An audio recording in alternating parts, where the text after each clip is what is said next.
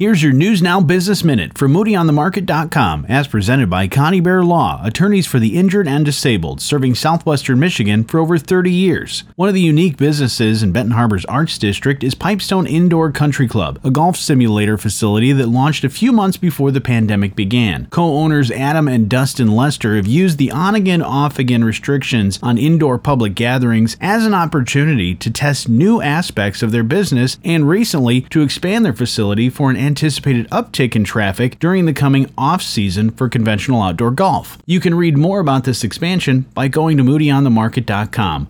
Also, while you're there, read about the closing of Molina Tortilleria and Market in Sawyer but they're not going away, they're just shifting their business strategy. Go to moodyonthemarket.com to find out what's next for Molinos. Also, one of the bookend businesses of downtown St. Joseph is poised to celebrate its 100th anniversary. I'm Johnny Reinhardt, and when you want to know Southwest Michigan's business, you can find it at moodyonthemarket.com.